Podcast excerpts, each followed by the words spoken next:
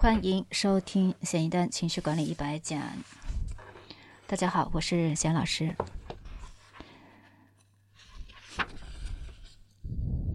这节我们继续来了解和学习什么是能力自信，什么是人际自信。那上一节呢讲的自信心非常的重要。呃，在这一节我们先做一个自我评估，来看一下。在能力和人际自信心方面，我们是处于什么样的一个水平？同样是两张表，一个是呃低分，一个是高分。我们先来看啊，能力自信分数的是怎么描述的？我们看低分区啊，低自信，对别人是否了解你的工作没有信心，即使在他们知道的情况下，在被询问时做最少的回应，在讨论或辩论时不愿意表达观点，不愿意提问。以免看起来很傻，不愿意做报告或口头工作，内在信仰缺失，需要他人帮忙建立，不确定自己是否已经掌握某个主题，总觉得还缺失了什么东西，把外界批评看作对自己限制的信念的证实，被他人的能力或优异所抑制，觉得自己不如别人，会咆哮或讲得过多，缺乏经验，会低估自己的能力，觉得权重的有没有啊？啊，这一条有一条就是说不愿意被提问啊，以免看起来很傻。觉得好像是在这个中国教育体制下，我们从小啊就面临的一个自卑问题吧。啊，从上小学开始就特别害怕啊被老师提问，因为一答错了，老师可能一个粉笔头就扔过来了，然后同学就哈哈大笑，甚至有的老师呢，啊，我曾经初中的老师我就见过他怎么骂呃一个同学。还有一个女生说她是白痴，说她是神经病。但是现在呢，这位同学怎么样？这位同学创业很成功啊，成为了某一个领域，哎，就是有了自己的店，甚至有了自己的厂，变成了有钱人。我现在就想不知道这个老师当时啊这样骂他，如果现在知道以后是什么心情啊？特别好奇，想了解一下。啊，这个有点扯远了。所以说，我们其实不自信呢，是跟我们这个教育体制有很大关系的。啊，中国的这个教育体制，我是不太认可的。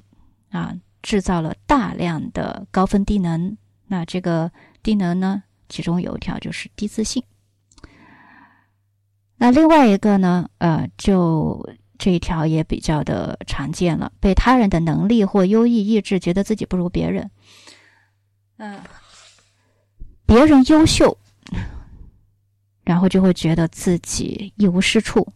严重的呢，就是羡慕、嫉妒、恨。还记得啊，之前那个社会新闻吗？就高中同学聚会，然后呢，有一个比较成功的同学在北京读研究生，啊，非常的善良，非常的热情。那他就对其中的一个同学，他的高中呃同学就。